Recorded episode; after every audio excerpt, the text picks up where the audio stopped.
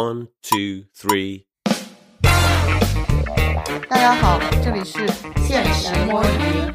各位朋友，这一期呢，我们聊一个贯穿大家童年始终的，也不一定啊，可能从大多数人的童年路过的一个话题——郭敬明。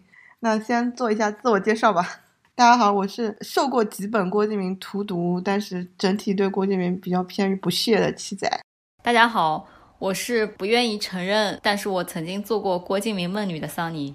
他比你还矮呢。大家好，我是比起看郭敬明的文，更喜欢看他跟韩寒的 CP 文的学姐。那你暴露年龄了，没关系，拉你们一起。感觉我们三个就是牙口真好，都在干什么？我们开题呢，先从最近热播刚刚结束的著名的营销咖电视剧《云之羽》开始，然后先从七仔开始讲一下对这个剧的感想。我觉得这个剧呢。正片我是没看多少，但是看吐槽还是看得很欢乐的，从这个剧里得到了各种各样的欢乐，所以我对这个剧的批判态度也没有很深，因为我觉得它算是我最近看过各位吐槽电视剧的那个 UP 主做过吐槽类最好笑的一个，包括对他窝分的吐槽啊，什么毫无逻辑、什么硬扯剧情的吐槽，都让我觉得非常的好笑，所以我还觉得这个剧就蛮快乐的。那从学姐开始说一下。我先抱怨一下七仔，就是七仔在选题的时候跟我说：“哎，大家看一下这个剧，我们下次一起吐槽。”然后我就非常老实的看起了正片，结果他自己一集正片都没有看，就过来录节目，是我的风格。我和另外一位主播都是非常老实，我我至少看了六集，对吧？另外一个主播还看完了，虽然有孝顺的成分在里面。然后看了六集的人就是来锐评一下这部剧。你先说一下六集放到哪里了？不然我很难判断，六级应该是放在他进后山，就是他为了更正规的当上这个执事，呃，叫执任。Sorry，六级就是这个水平，为了就是坐牢执任这个位置，就是要进后山做任务，然后我就彻底放弃了。哎，也不是因为彻底放弃了，就是后面比较忙就算了，感觉反正六七够用了。妈呀，辱骂够用了，对，辱骂够用了。什么感想？就首先这个剧不开一点五倍速，我是完全看不下去。然后开了一点五倍速呢，到了精进的 part，就是语速会变得非常的快。不是所有人都保持一个语速，就金靖是正常人说话，然后所有人都是零点五倍速说话。当我调完语速之后，反而就很心塞。反正就像七仔说的嘛，我觉得这个剧最精彩的部分就是给很多 UP 主提供了一个二创的素材，而且我觉得他就是给所有 UP 主贡献灵感的这个能力啊，就跟别的书给小四贡献 抄袭素材的能力差不多。然后我分享一个我今天刚看到的一个超好笑的梗，就是这里面的公家的几个的名字不是就叫什么工商绝止语嘛，对应的什么音乐哆啦嗦什么什么的，然后他们就说这个名字记不住就可以兑换成什么哆哆啦啦嗦嗦什么的，所有的 UP 主讲的都是对的啦，什么窝蜂啊，然后轨迹非常的幼稚园水平，不用带脑子看，然后就是 MV 画质啊，就所有剧情不管合不合理就开始放歌。我虽然没有看过《小时代》，但我听别人讲，《小时代》至少是在剧情合适的时候放 MV 吧，对吧？但这部剧已经开始在很莫名其妙的地方放歌了。你比如说，男主死了爹，开始放歌，什么强行煽情。我虽然觉得尬，但也就算了。有一段是女主到房间里，然后放下窗，就看了一下四周的环境，就开始放音乐渲染，我都不知道在渲染什么。就那段就很莫名其妙的这种戏份。嗯，差不多吧。六级也只能吐槽到这个水平了。我压力突然来到我这边，我没有什么特别要吐槽的，就这样吧。这个剧又是一一部我和我妈一起看完了的剧。我既然都看完了，就说明它长度适宜，并且我不至于看吐了，就是我还是能看完的。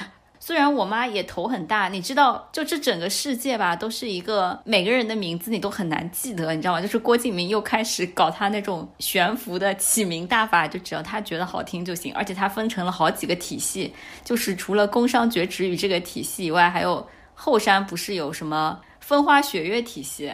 然后还有他们那个刺杀组织，不好意思，时间过去有点久了。呃，吴峰这边的魑魅魍魉，然后还有什么寒鸦，然后到后面又感觉他有点起不来了，就开始寒鸦四、寒鸦七、寒鸦一二三四五六七，还有绿玉侍卫、红玉侍卫、黄玉侍卫，很让我梦回自己小学、中学的时候看郭敬明的那些小说。每一派都有自己的一套命名的体系，但是他们互相之间又没有什么关系，然后他们就套在一起，在一个剧里面一起出现。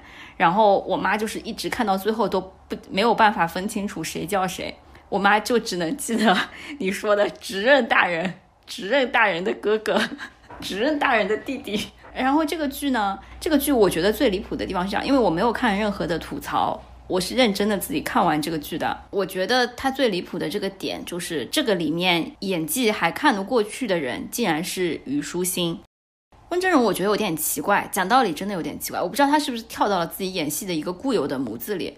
第二点是这个剧里面。就是那些男的长得都过于奇形怪状，以至于衬托的有一个长得还不错的那个人叫岳长老还是岳公子啊？我回去一查，他妈竟然是偶一里面的左叶，就是当年我觉得他长得巨奇形怪状。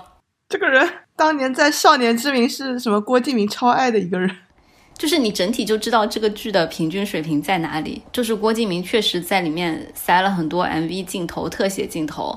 在拍一些招式的时候十分的美，陷入了你你如果关注剧外的一些部分，就是我不小心，你知道现在这些手机都十分的智能嘛？就你如果在看这个剧，它就会偷听到你在看这个剧，就会给你推一些乱七八糟的营销，然后我推到的全部都是女二、男二、男三之间的爱恨情仇。你记不记得我看了第一集的时候就问你说这部剧是不是男女主完全不吸粉，感觉就是这个人设完全是为。男二、男三和女二打造的感觉，男男女主真的是被骗来出个名字而已，就太吃亏。哎，我觉得虞书欣好惨啊，两部红的，哎，也不能说红的剧，就两部有声浪的剧，一部是给王鹤棣作嫁也就算了，这部居然呃连望男主的这个名分都没有拿到，给女二和男二、男三作嫁，所以虞书欣粉丝气死了呀。虞书欣粉丝全部都在狂骂郭敬明。这个剧后面好像还要办什么演唱会还是什么之类的，据说是挑了一个虞书欣不在国内的日子。巨搞笑的是，男主也是带爆，一直带爆到这部剧里也没有爆起来。就男主在这个剧里面最离谱的是，你就感觉这个男主是个猪头男主，就不管是他的 造型还是他的智商啊，剧情就全部你都觉得不知道这个男主为什么存在。然后郭敬明他就是埋伏笔，你知道吗？一直埋到最后。然后告诉你说这一切都是男主安排好的，然后强行来一个反转，然后就戛然而止。你也不知道为什么会这样，但是因为他太认真的在演那个猪头的形象，所以他就是大智若愚吧？可能就是你从头到尾对他的印象就是那个非常智障的恋爱脑男主。你们为什么觉得男二、女二跟男三这对 CP 的热度比男一、女一要高啊？就剧里的人设很明显啊！就我前期完全没有刷任何，就受到论坛什么什么影响，我就看了第一集，我就能有这个判断。我觉得但凡虞书欣看了剧本，认真的看了剧本，他都不会接这个剧。他跟女二都是女杀手的情况下，女二比他 level 高一等也就算了。就如果说那种女主一开始起点比较低，可能是那种就是成长型，白切黑这个人设是女二的，就很带感，你知道吗？女二对他们同样女杀手，就所有带感的设定都在女二这边，然后女一和女二所有的对戏里面都是女二巴拉巴拉讲一堆，然后女一就只会在那边接几句话，然后她又不能完全靠脸秒杀女二，就很尴尬，你知道吗？在那个 CP 上，他又跟男主毫无 CP 感，就他连 BG 的戏份就都不如女二和男二的 BG 线好磕。就他跟男一的那个 BG 线，就是就是感情基础也很薄弱，然后也没有什么反转的点。然后女二和男二就是那种互相猜忌又互相靠近，就写的很带感。我就觉得郭敬明把女一和那个男一骗来给另外几个作陪的。然后男三也是，男三就感觉加入男二女二的家庭，对，又跟男二吵骨科，然后又跟女二吵这种嫂子文学，非常的带感。他们三个，而且是这样，就是女二、女三、男三，就是虽然你在这个剧里面看起来脸可能也就平平无奇，但是你看看他们剧外的脸，以及女二在其他剧里的脸，你就觉得郭敬明把他毕生的妆造和打光技术都献给了这些人。对，女儿在里面其实看多了还觉得还挺好看的，还看得进去。我刚才忘记吐槽一点，就这个剧最离谱的是什么？就是因为它前期的剧情过于智障，大家就根本摸不着头脑，于是营销号就开始乱编剧情，就开始埋各种伏笔，说什么其实什么女二不是那个最低等级的，她其实是最高等级的，然后你就可以什么从啊，女一从她的耳钉什么，从她的动作，从她的这些都是郭敬明埋的伏笔。然后我就想，哇，郭敬明竟然在下这么大的一一盘棋。过两天又刷到另外一个视频，又是尹娇浩在那里乱剪辑，又讲了另外一个，你就想，哇，原来这么有深度。然后你到最后发现都不是，就是你看到那种智障的剧情。哎，这部剧窝分，我们是不是还没骂？这么肤浅的交给你骂，不然你一点熟知。主持人下线。主持人慌了，被反 Q 了。我想说，这个审美部分就应该交给你妈，你就可以结合一下郭敬明以往的国师审美啊。然后你就导到郭敬明那里。对，叫主持人被指挥了。我们已经骂够这个云之羽差不多了，已经有十分钟以上。好累啊，二十分钟了。其实我觉得云剧窝分那个部分啊，他们不特别点出来的时候，我看着还行，因为我这个人审美还算比较 open 的。但是被他们说之后，我就越看越搞笑。我真不知道怎么拍。骂不出来，就是整个滤镜就是阴阴阴的、暗暗的嘛。就是主持人真的觉得挺美的，我也觉得，受不了你们了。这部剧窝分的点在于，真的，你只要把这个配音换成日语配音之后，就跟大奥毫无违和之处，一点都看不出来是中国古装片，是吗？是的呀，我来解释一下，我觉得他窝分为什么整体看起来是和谐，因为人家是在古装片里面。插入一些窝分，比如什么枯山水啊，或者一些和风的摆设，但是它是系统化的引入了窝分，所以整体的审美架构很和谐。还有那个衣服啊、妆容，对，甚至连那个指认爸爸、前任指认的死法都很窝分，感觉跟切腹那个姿势坐在那儿，不说下毒了，我还以为切腹他连那个室内的陈设、那个屏风的摆放，什么放的那些画幅的那个和风，还有那个庭院，真的是一整个原汁原味。怎么说呢？就是我确实书读的比较少，就我也不知道什么叫倭，什么叫华风还是汉风，对应的是什么？我不知道中华审美，但是我真的觉得挺好看的，就不是那种过于华丽的。打住！我们这个频道立场越来越危险。其实除了其实除了雪童子那里，我觉得特别窝，其他的真的很窝吗？真的很倭。那么那个什么主演的粉丝们在洗说，其实这个也是从中国古代审美之中借鉴过去的。怎么说呢？反正就解释不清楚，就是窝肯定是窝的，借鉴过去你可以用它源头的东西，但它这个明显就是借鉴过去之后，小四又借鉴回来，出口转内销。你举个具体的例子，就比如说像那个家徽那个东西，正常的所有的那个都不会放在领子两边对称的放着两个，就会放一个，是吧？中国的家徽也不会用什么花草，会用动物的纹路图腾。它是那个圆形两颗很对称的，然后它这个远放，你远看就是大合剧的感觉。NHK 每年一放送的那种。那只能说我从来不看日剧，而且他们不是去选妃，就是除了一开始进来的时候是穿红嫁衣，后面就一直穿那个白色的那一套嘛，真的好窝风啊！啊，就新娘结婚不穿红的。穿红的不是他，只有一开始迎亲的场是穿红的，后面就是在选妃的过程中全部穿白的，还没选上吗？那个时候不是？你有见过中国古代皇宫里穿的这么白的吗？好吧，说说这不重要，不重要，不重要。讨论完窝分这个部分呢，我们继续要回到就是围绕郭敬明这个人来展开一下。就首先要聊就是他的商业的一些东西。我自己个人来看，觉得他是一个商业上很成功的一个作者。我们不讨论他文学水平上有多高，那我们先从作者身份来讨论一下他的成功性吧。你们觉得他的成功上面是不是跟他的行文风格上紧扣住了当时的青少年市场有关？不是，不承认。我反正被是被紧扣住了。为什么呢？因为他就好这一口。就是我觉得跟我们年龄差不多的人回望自己的青春，那个时候可能比较有名气的。也比较有争议的两个少年作家吧，少年成名的作家，一个就是郭敬明，一个就是韩寒。可能相对来说，韩寒是逼格比较高，就比较独具一格吧。他后来也是走上了跟郭敬明反正完全不同的一条路线。但是那个时候有很多人就是无法抑制会陷入到郭敬明塑造的这种青春疼痛文学的这个陷阱里面去。可能你成长的过程中有一段时候，你的心里就是。这种状态，然后郭敬明他就用一些表达把这部分给夸大了，然后让你沉溺其中吧。以及包括郭敬明带起来的一群人，我觉得那个时候他简直就是充斥我整个世界啊！什么洛洛，后来他们一起办的什么 Island 的那个岛，最小说那些东西我全部都买了，在我的书架里面层层叠叠的堆起。然后我觉得他可能是最早开始搞这种，也不知道算不算是粉圈文化吧。就他特别会，他们不是自己站在文字后面的那种很遥远的作者，他们是特别喜欢把自己这个主创团队的所有人的生活、他们的朋友圈、他们的价值观摆到读者的面前，就让你营造成一种就是好像追星的那个感觉，你知道吗？我记得他。当时的那个最小说还是什么，会有很多环节去讲他们，也不是叫编辑部的故事啦，这讲起来好像有点智障。反正就是讲他们的，就是跟你的一些交流，然后讲他们自己互相的这种生活。然后那个时候可能也开始会有一些博客啊，或者是自己的网站啊，他们也在经营。所以我觉得他就塑造着一个巨大的文学的这个青春疼痛文学的体系。然后我就陷在中间。学姐，你要补充吗？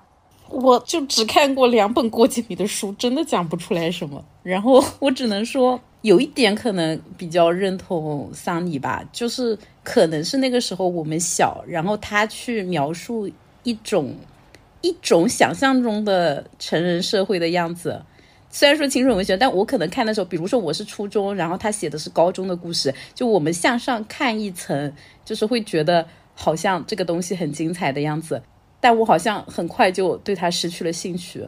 但你后来就在看韩寒啊，就是就是也也是一种值得鄙视的 文学审美。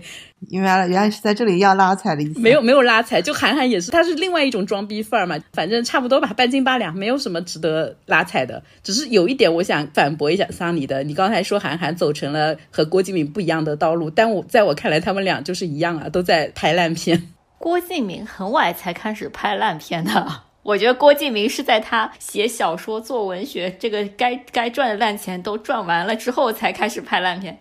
他就一直在沿着韩寒走过的道路啊！我又要 CP 脑发作了。啊，有有专门嗑药的部分，你先克制一下。嗯，其他就没有什么了。呃，唯一可能我对郭敬明的恨来自于他，就是他的《幻城》抄的是我之前可能我是看过漫画原著的嘛，就你懂的嘛。看过被抄袭作品的人，对抄袭比没有看过的人痛恨感会更重一点，就会觉得原作那么好，你抄他凭什么？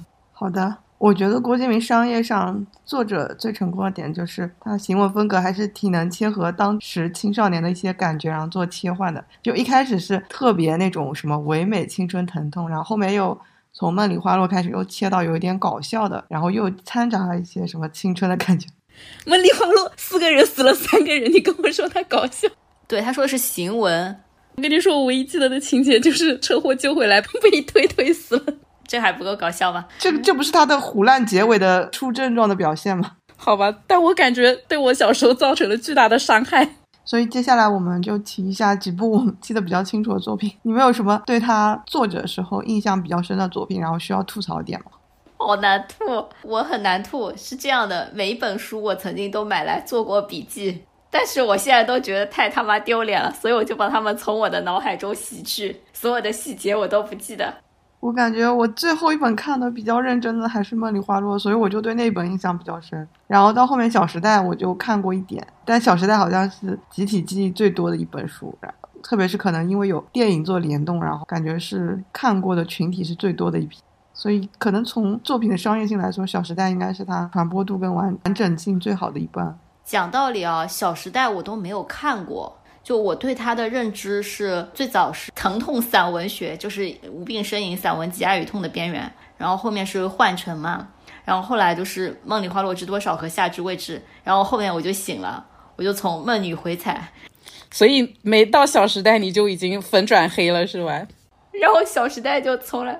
就是我长大了，叛逆了，然后我就是韩寒，虽然可以他的文风随着我们那一代人的人去成长，但是他可能没有办法成长到另外一种风格。就我不再青春疼痛了，他可能就没有办法。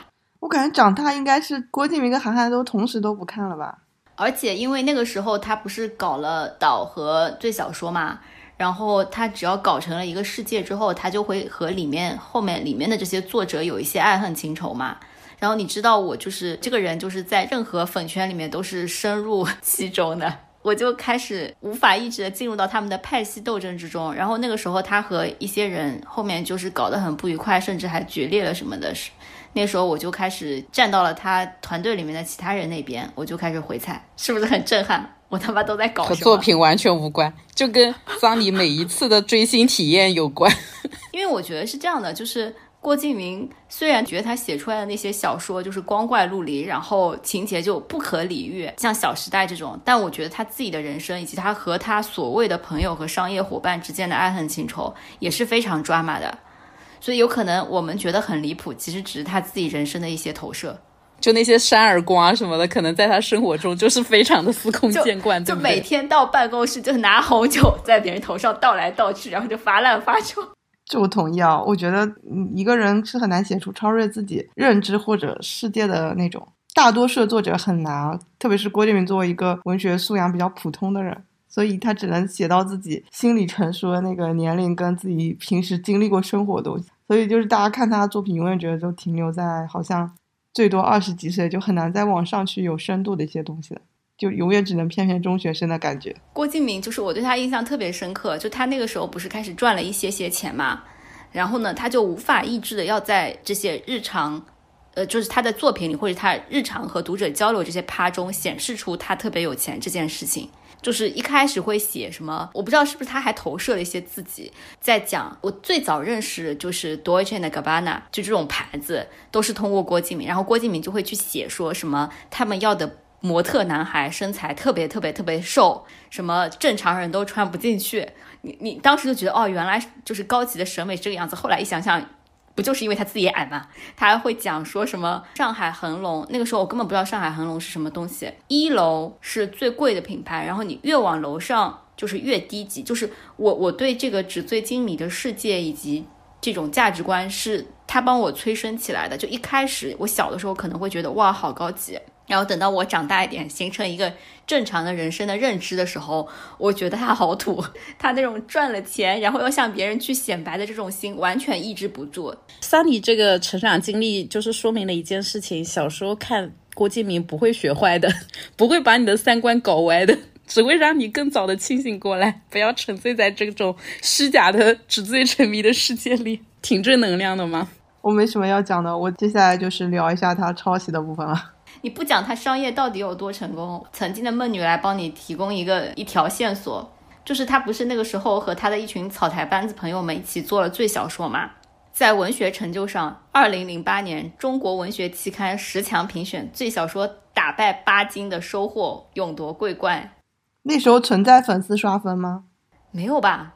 对，可能那个时候就是刚刚，比如说盛大也要开始运作它整个商业的体系，然后那个时候可能大家就觉得啊，流量也挺重要的，所以就颁给了对小说吧。毕竟期刊十强也并不一定是纯文学性的吧。我还查到了，就是郭敬明和那个黎波一起做了一个文学创作大赛，叫做 The Next 的文学之星。这个东西它是联手龙丹妮 一起搞的，是在文学界的选秀。我也不知道是不是真的联合了龙丹妮，但是太离谱了。然后他的手下那些网红作者们就分别 assign 成各个赛道的各种评委，我也不知道他们最后捧出来谁，应该有挺多的，就是什么安东尼呀、什么迪呀、肖士宾尼这些不都是他汪铎那个比赛的哦，是吧？那是不是靠脸赢的？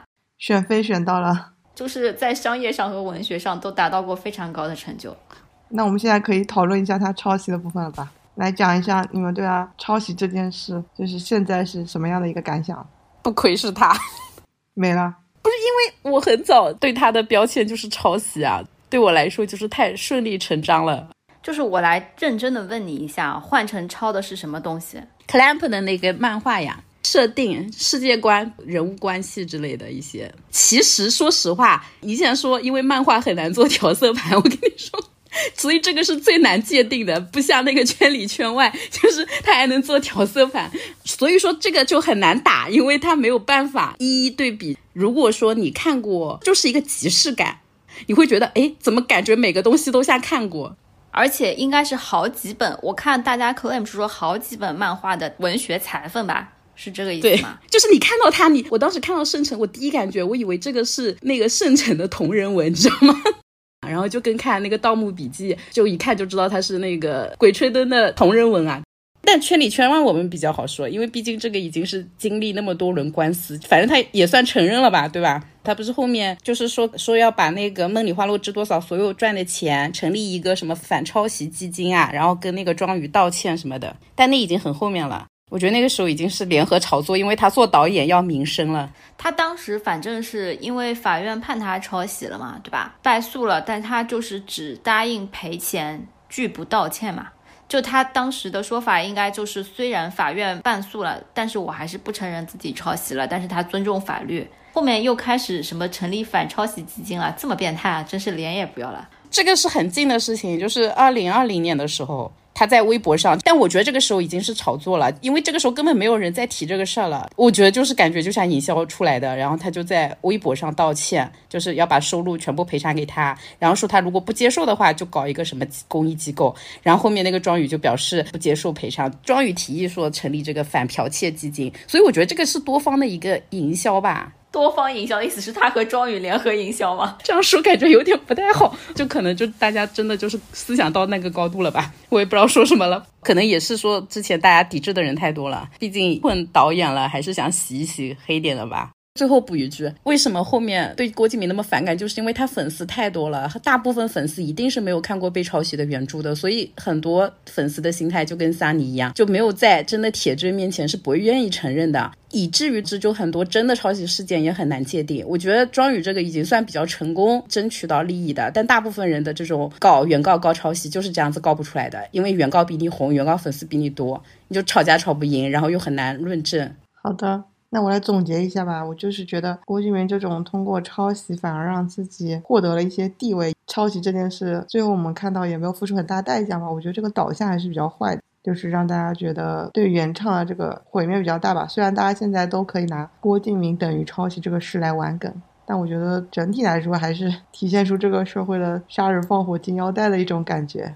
所以接下来我们聊一下导演方面吧，他导演应该还是比较观感一致的，觉得稀烂啊。你们可以挑就是自己看过的电影，比如说什么《小时代》啊，或者参演过《导演请就位》之类的东西，对他做一些锐评。我真的没看过《导演请就位》，看了也没有，看了都没有。我唯一看过的就是《绝技》，然后《绝技》，因为 你们也知道我是因为谁看的，《建模建的美吗？建模建的帅吗？对，我觉得建模建的还挺好看的，因为绝技它做成这种三 D 动画的特效，已经很难说导演在里面有什么功能了。我根本就没有在看剧情，我是觉得这些建模确实挺牛逼的，人物还是挺帅的。不管是进去踩缝纫机的，还是郭采洁，我觉得他在里面贡献了就是很棒的一张建模脸，还有杨幂啊，反正当时很多人，其实纯靠脸还是很值得做个 MV 看一看的。然后《小时代》我也没有看，我唯一可以贡献的就是当年带我妈妈朋友的小孩在上海玩嘛，然后他当时经过外滩的时候，就指着一个地方说：“这就是拍《小时代》的地方。”然后我当时就觉得，嗯，郭敬明还是影响了一代人的，他就是那种圣地巡礼的心情。也挺好吧？哪里好了？帮上海做免费广告，对，能让一个孩子对上海这个陌生的城市产生一点点情感的链接，对吧？就像我自己看了一些日剧或者日漫，我去日本的这个城市本来就是非常的陌生的，就会觉得有一点点熟悉的感觉嘛。这算他做导演的成功之处吧？也。我来讲一下，我看过郭导最完整的作品，可能就是《导演请就位》了。这个东西就是让我感觉郭敬明这个人真的是讲出来的话狗屁不通。据说就是还是去读了什么导演补习班，还是在上这个节目之前临时攻读了一些很奇怪的那种专业书籍吧，为了防止自己在点评的时候说不出吓人的话。山下学堂一样，杨超越前去读了一下，对，然后就导致他点评的时候术语是一堆一堆，然后但是让我整体感觉这个人就是硬在装，是不是就跟吴亦凡上中国有嘻哈是一样的？因为嘻哈我更不懂嘛，我看导演我还是内心对电影艺术还是有一些认知。这话说的，就我感觉听起来郭敬明比吴亦凡还要虚很多，就一直在胡说八道。还跟那个李成儒不是对顶顶起来嘛？我有一句话印象特别深，就是李成儒骂郭敬明拍的一个什么《悲伤逆流之河》，说狗屁不通嘛。然后郭敬明说，我们那个片是讲校园霸凌的，说有些东西什么你不理解，但要允许它存在。然后听起来这个话都是非常冠冕堂皇、逻辑顺畅，但你仔细一想，他那个《悲伤悲伤逆流之河》不就是一个堕胎、青春疼痛的狗屁不通的片吗？只是勉强套了一个霸凌的壳子，根本不是他的内核表达重点，然后他就硬要拿那个东西套过来来洗他这个片子。我觉得这个人真的就是又诡辩又强词夺理，真的好烦啊。然后郭导在里面不是拍了一个片吗？感觉那个片就是云之羽的先行版吧。里面那种窝分跟阴柔男人开会的感觉，简直就是跟云之羽一模一样。而且里面所有人讲话确实跟学姐讲一样，其实大家都是零点五倍速，听起来真的非常的奇妙。如果大家想知道云云之羽的构思是如何成型的，可能看导演请就位那个作品能够获得一些感觉。我刚才想插一个，就是你说到他跟那个李成儒吵架，我就想起他更离谱的是，他还当过最强大脑的导师吗？还是什么的？他不是还天天跟那个 Doctor Wei 吵架吗？还有一次吵到就是哭。他真的好爱吵架。不是，我那会儿是看那个是觉得最强大脑最好看的地方。他真的是不虚，什么都敢去。那他为什么要吵架？我已经忘了，不好意思。他是不是暗恋 Doctor Wei 啊？感觉那会儿还有人磕他们俩 CP，这什么都能磕。他就以一己之力把不管你是什么咖位的人都能拉到跟他同一个水平，就用他的逻辑跟他吵，这就是他无敌的地方。会不会这一次他又在第五层啊？就是故意吵架吸引流量呢？其实他本人也没有那么爱吵。突然觉得很难分辨这件事。问一下桑尼吧，毕竟我没有深入的追过他这个人，只追过二十岁以前的他，对现在的他也不甚了解。不，他现在没有长大。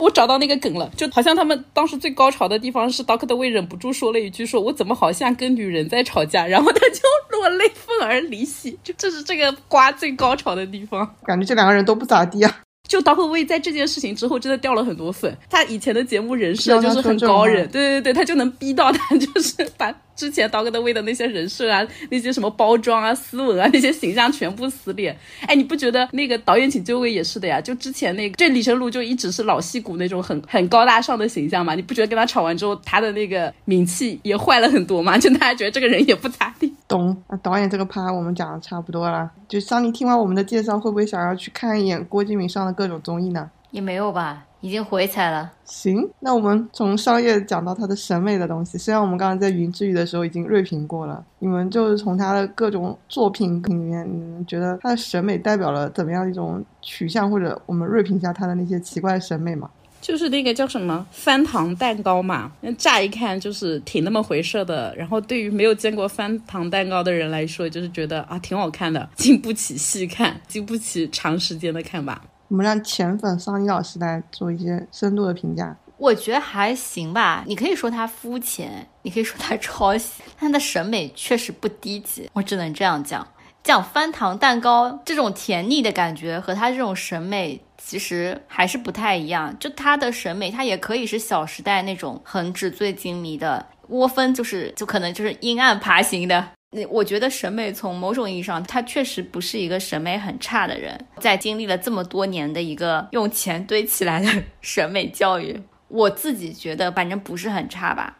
你想想，女二就是云之羽那个女二，在郭敬明的这个剧里面，确实拍出了她从来没有过的美貌。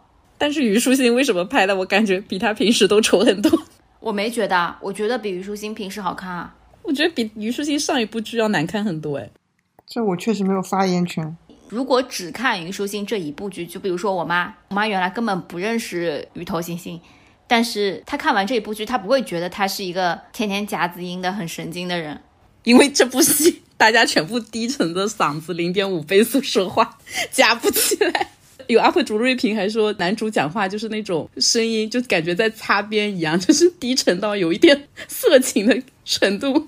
女二的那个声音也特别特别奇怪，真的就是这整部剧让我觉得有点奇怪的是，声音确实都有点奇怪，但是画面就还可以吧。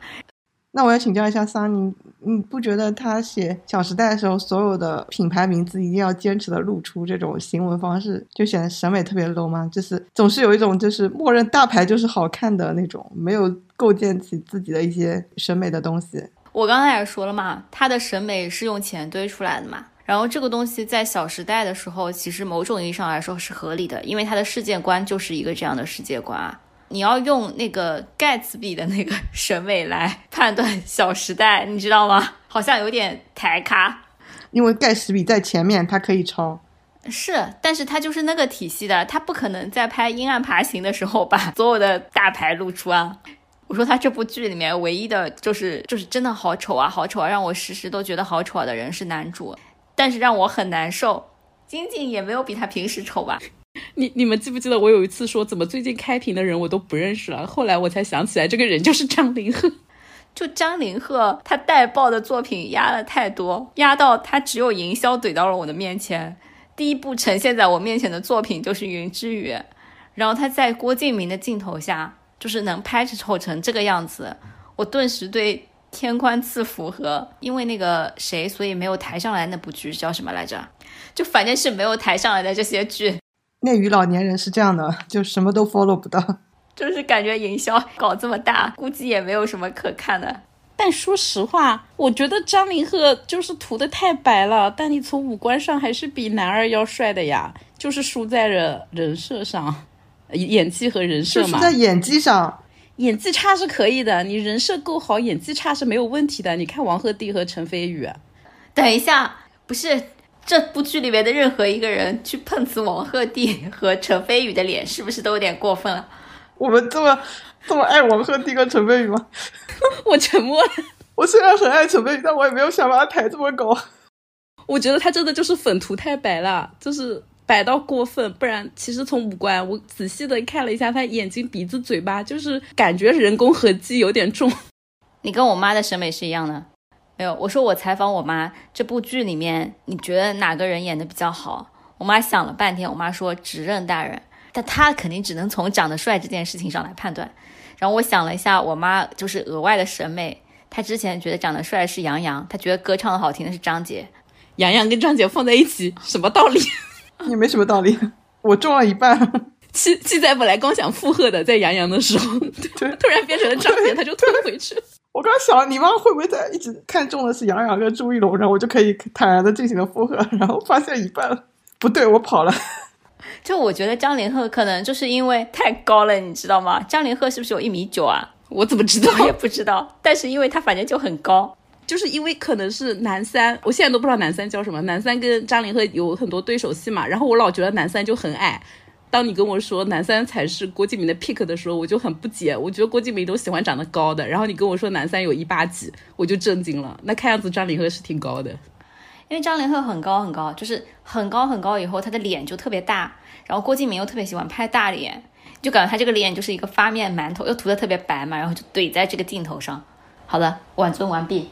张凌赫真的一九零哎，哇，legend，完全看不出来，比例好差。就是徐秉超也只敢写自己一八九，他居然写自己一九零，他写自己一九零，说明他可能跟胡一天一样高，他的一九零。自己看不出来一九零，还要把人家的一八零对比的像一七零一样，我老觉得其他的这些男演员都很矮。我们怎么还在云之羽啊？就老粉好吗？就是我们要评价一下张凌赫的脸的话，我们等一下拉踩一下本频道的一些老朋友陈哲宇跟谭健次，你们三选一，觉得谁更好一些？陈哲宇啊，我陈哲宇想不起来长什么样了，那你就二选一呢？那我选张凌赫吧。怎么回事啊？这样的学姐还挺爱他的，不是因为审美体系跟我完全不同。至少张凌赫年轻啊！你是很恨矮子吗？不是比脸吗？对比脸啊！我跟你讲，我是可以接受长脸的。你们可能觉得长脸不好看，但我觉得长脸是 OK 的。我可以啊，我只是觉得他不好看而已。我也是，万尊师。等一下，怎么偷偷的主持人没选？对啊，主持人选。我选我选谭儿吧。替我挽回一下我们的谭儿的收视群。不要这样，你好好选，好好选就选，别选谭儿。我知道了，你就挺喜欢谭儿的，可惜谭儿不够高是吗？他可以接受矮子的吧？对，谭儿只是变娘了，我不喜欢。谭儿如果做男人就好多了。谭儿做过男人吗？没有吧？就曾经在一些正剧里面做洗脚逼的时候还是个男的。自从开始走流量路线，就开始不正常。就像杨紫开始演流量大美女的时候，故事就变得恐怖了起来。我 都不想接。陈哲远还可以吧？陈哲宇长得比台儿面，我觉得台儿五官稍微 sharp 一点。马上搜一下陈哲宇长什么样。收回到窝分这一点啊。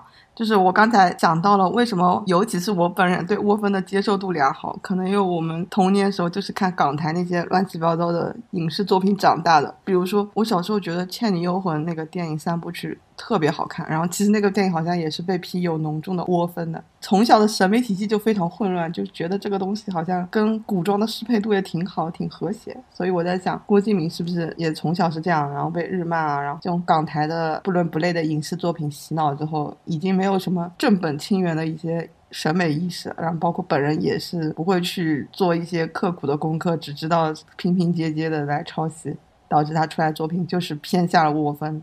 而且以他的性格，绝对不会请什么专家给他指指点点，就是他一言堂。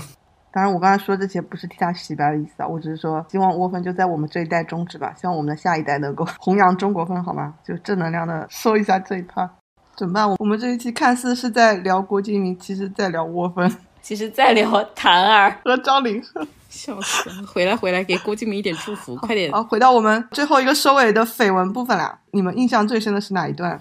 当然是跟韩寒的那一段了，好，学姐来说，就是上海决裂啊，你认真磕的点在哪里？告诉我，就是搞笑磕不算。他们俩认识吗？就是喜欢韩寒那种不想被他粘上，然后抓弓箭术的那个 feel。全部你自己脑出来的吧？讲一下他们俩在这对 CP 中的人设是什么？CP 的人设就是郭敬明死贴韩寒，然后韩寒就是非常的受不了，各种采访还是什么，大家就会问韩寒觉得郭敬明怎么怎么样，然后郭敬明应该是表达过对韩寒的喜爱的吧，然后韩寒每次就是又嫌弃又什么的那种感觉，纯正的扎弓箭手味。当年 B 站不是还有很火的那个上海决裂的剪辑嘛？而且你不觉得他们两个就是很宿命吗？现在还有关系吗？现在就两个都是烂导演啊，就烂片生产者，另外一种的殊途同归，不是挺好的吗？我觉得他们俩再糊下去就可以再捆绑炒作了，就跟现在王力宏又要开始卖起了红底恋一样。我的向来磕 CP 的点就是拉郎，就他们俩要真有什么互动，我反而受不了。就比如跟郭敬明真的可能有一些肉体瓜葛的，我是一点都磕不下去。但就这种明知道不可能，两个人就是硬拉郎的，就很好磕，很安全，在我的审美范畴内。怎么说呢？就我当时可能姐妹壳上不知道有什么部分，你们有看过那个《上海绝恋》吗？我没有。但是韩寒和郭敬明给我的感觉，韩寒作为一个血统正宗的上海人，一定看不上郭敬明这种外地硬盘的感觉。理由正确，而且韩寒又是那种直男，弯恋直，真的所有要素都全了。韩寒其实也是什么金山区的，干嘛你？你现在已经开始这样子了吗？你牛逼，说出这句话的时候，你赢了。大家都害怕了。我不是上海人哦，我先免责了。对我来讲一下，我印象最深刻的真的是老板跟金丝雀那一段，因为一开始就发酵不是在兔区嘛，我看兔区一开始写的时候，我就根本没兴趣，因为谁会看就匿名的爆料？我一般都是等爆料发酵之后，名字出来之后再跟的。结果发现那个贴居然就变成了长楼连载，然后有好多人在磕，我就整个人一个震惊，而且是等我已经发现这个贴已经形成了燎原之势的时候，已经扒出来是郭敬明跟陈学冬了，然后我整个人很无语。你就想，你对上这个脸，你怎么磕得上？不好意思，最离谱的是郭敬明是一吧？当然，我浅吐了一下，我也能理解啊，就是一个是老板嘛，就是各种有钱，什么年少成名却孤独，这个人设先不讲，我不是很磕。但是我觉得陈学冬那边加的人设 buff 还挺猛的，还什么私生子家庭啊，就反正爸妈不要他，然后被奶奶养大的，然后确实像原单设定啊，怪不得大家能磕起来。然后就是得到了一个大老板的砸钱救助。我还是挺能理解能磕起来，而且据说那个金丝雀楼就是有他们工作室的人在那边专门去写的，但是我不知道写出来这个东西是帮陈学冬造势引流吗，还是帮他们两个形象做洗白？这能引什么流？腐女一般也不磕这种啊。这真的有人在磕呀，就形成了长楼啊，还有很多衍生啊。那个时候大家是把它当真的吗？还是假的？就当真的，因为人都对上了呀。当时大家都磕得很起劲呢。而且工作室因为放出了很多那种互动的那种，就是小细节嘛。你知道磕 CP 最重要就是要有细节，知道吧？细节跟情节很容易上头。我就算能接受我单是金丝雀，我也不能接受老板是郭敬明。他不是他原来单陈学冬，然后后来发现了这个人设之后，快乐的磕起来。人家是磕起来之后再开始单的。不是，我是觉得我绝绝对单不上去。哎，算了，不知道，就世界上什么人都有吧。OK，那桑一老师要点评一下他的恋情部分吗？绯闻部分，蛮难点评的。虽然我也嗑药吧，但是因为我知道他是 一之后，我就在物理上就是 很难理解。什么鬼？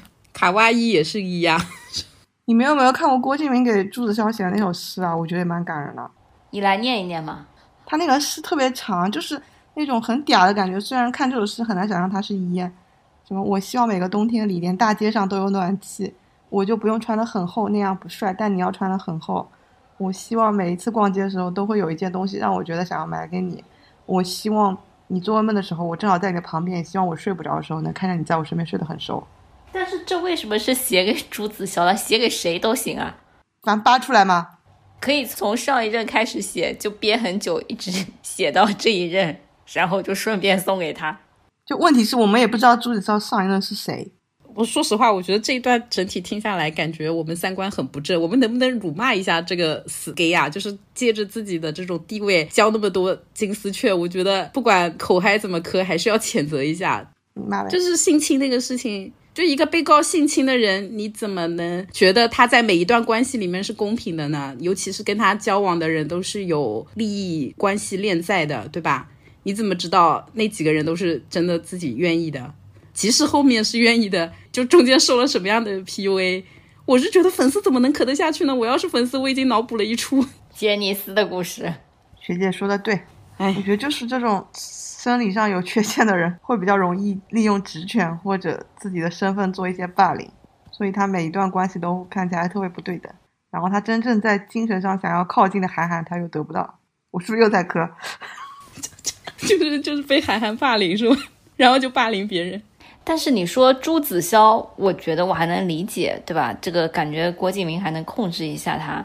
陈学冬，郭敬明能给他带来什么呢？陈学冬不是他捧起来的吗？小时代什么的不是都？对啊，他又不是一开始就是陈学冬，他一开始应该是 Nobody 吧？你反过来想，陈学冬当时只是一个二十一岁的男大学生，但郭敬明已经差不多三十了，而且又是一个社会年龄超级长的，就是他大一的时候已经很商业化在操作自己作品的人，两个人的社会阅历啊都是不对等的嘛。郭敬明对他应该完全是一种能够控制到的地方，行吧所，以确实是存在这样的事情的。汪铎是在陈学冬之前还之后啊？我感觉那个就更那个，所以郭导现在应该就是走这个路线吧。OK，那郭敬明这期我们就聊的差不多了，虽然就是无数次因为聊不下去要转到我们的老本行，但还怎么我们公三都没聊起啊？是因为他现在心境就有点小红，我不敢聊吗？是因为七仔根本不知道公三的点，然后我们俩又刚才没有展开，他当然不知道可以蹭了。公三就是下一个腥风血雨的人，你这样太僵硬了，你应该这么转。你说这部剧里面觉得郭导的这个隐藏的金丝雀是哪一位？就是感觉我们完了，不行，要被他粉丝骂死。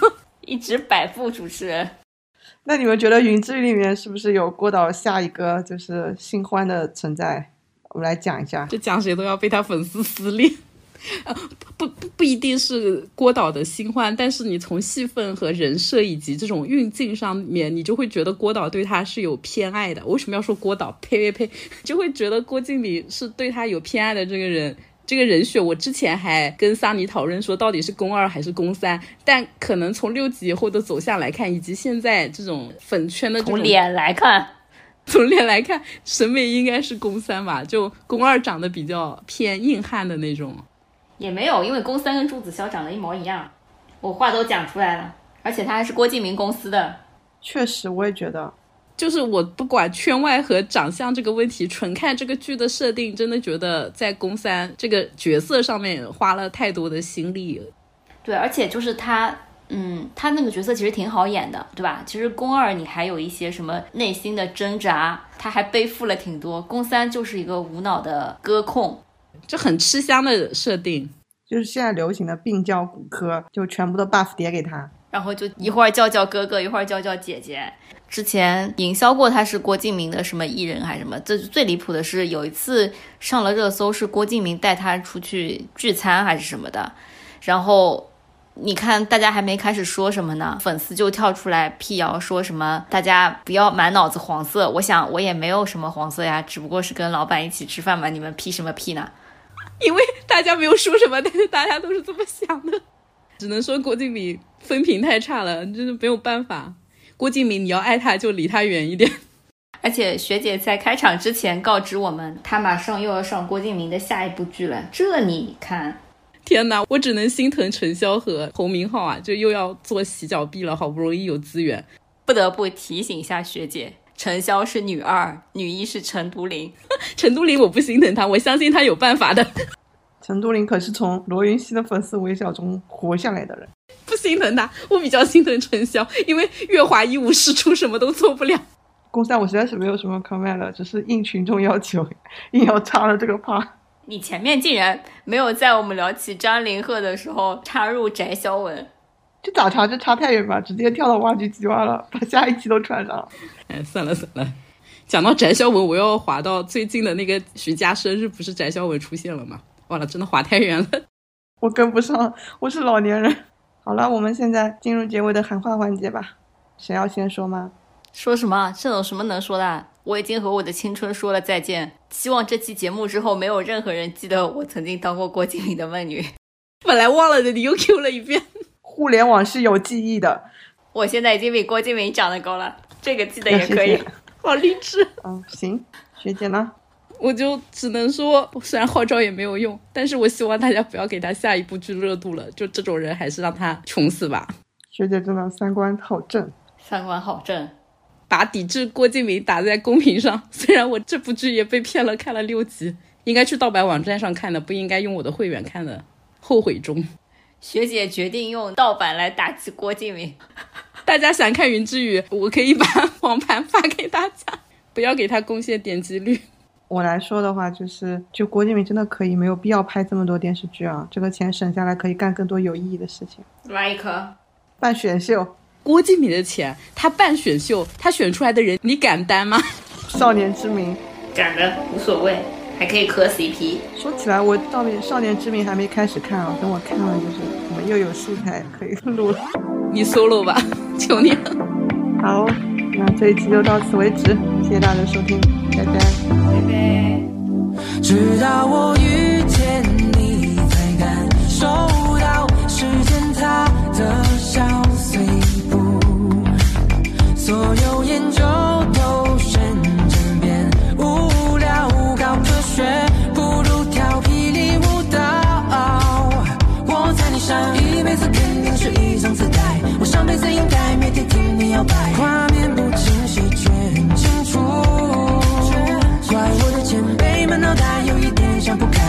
你我时代更新换代太快，我不需要这夜景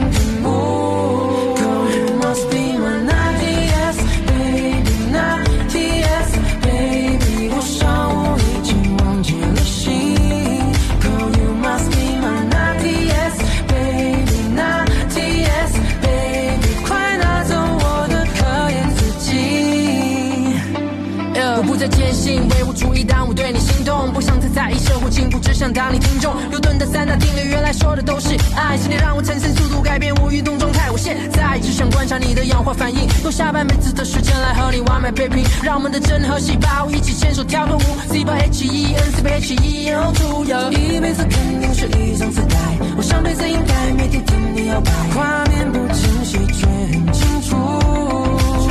怪我的前辈们脑袋有一点想不开，让你我时代更新换代太快。需要这液晶屏幕。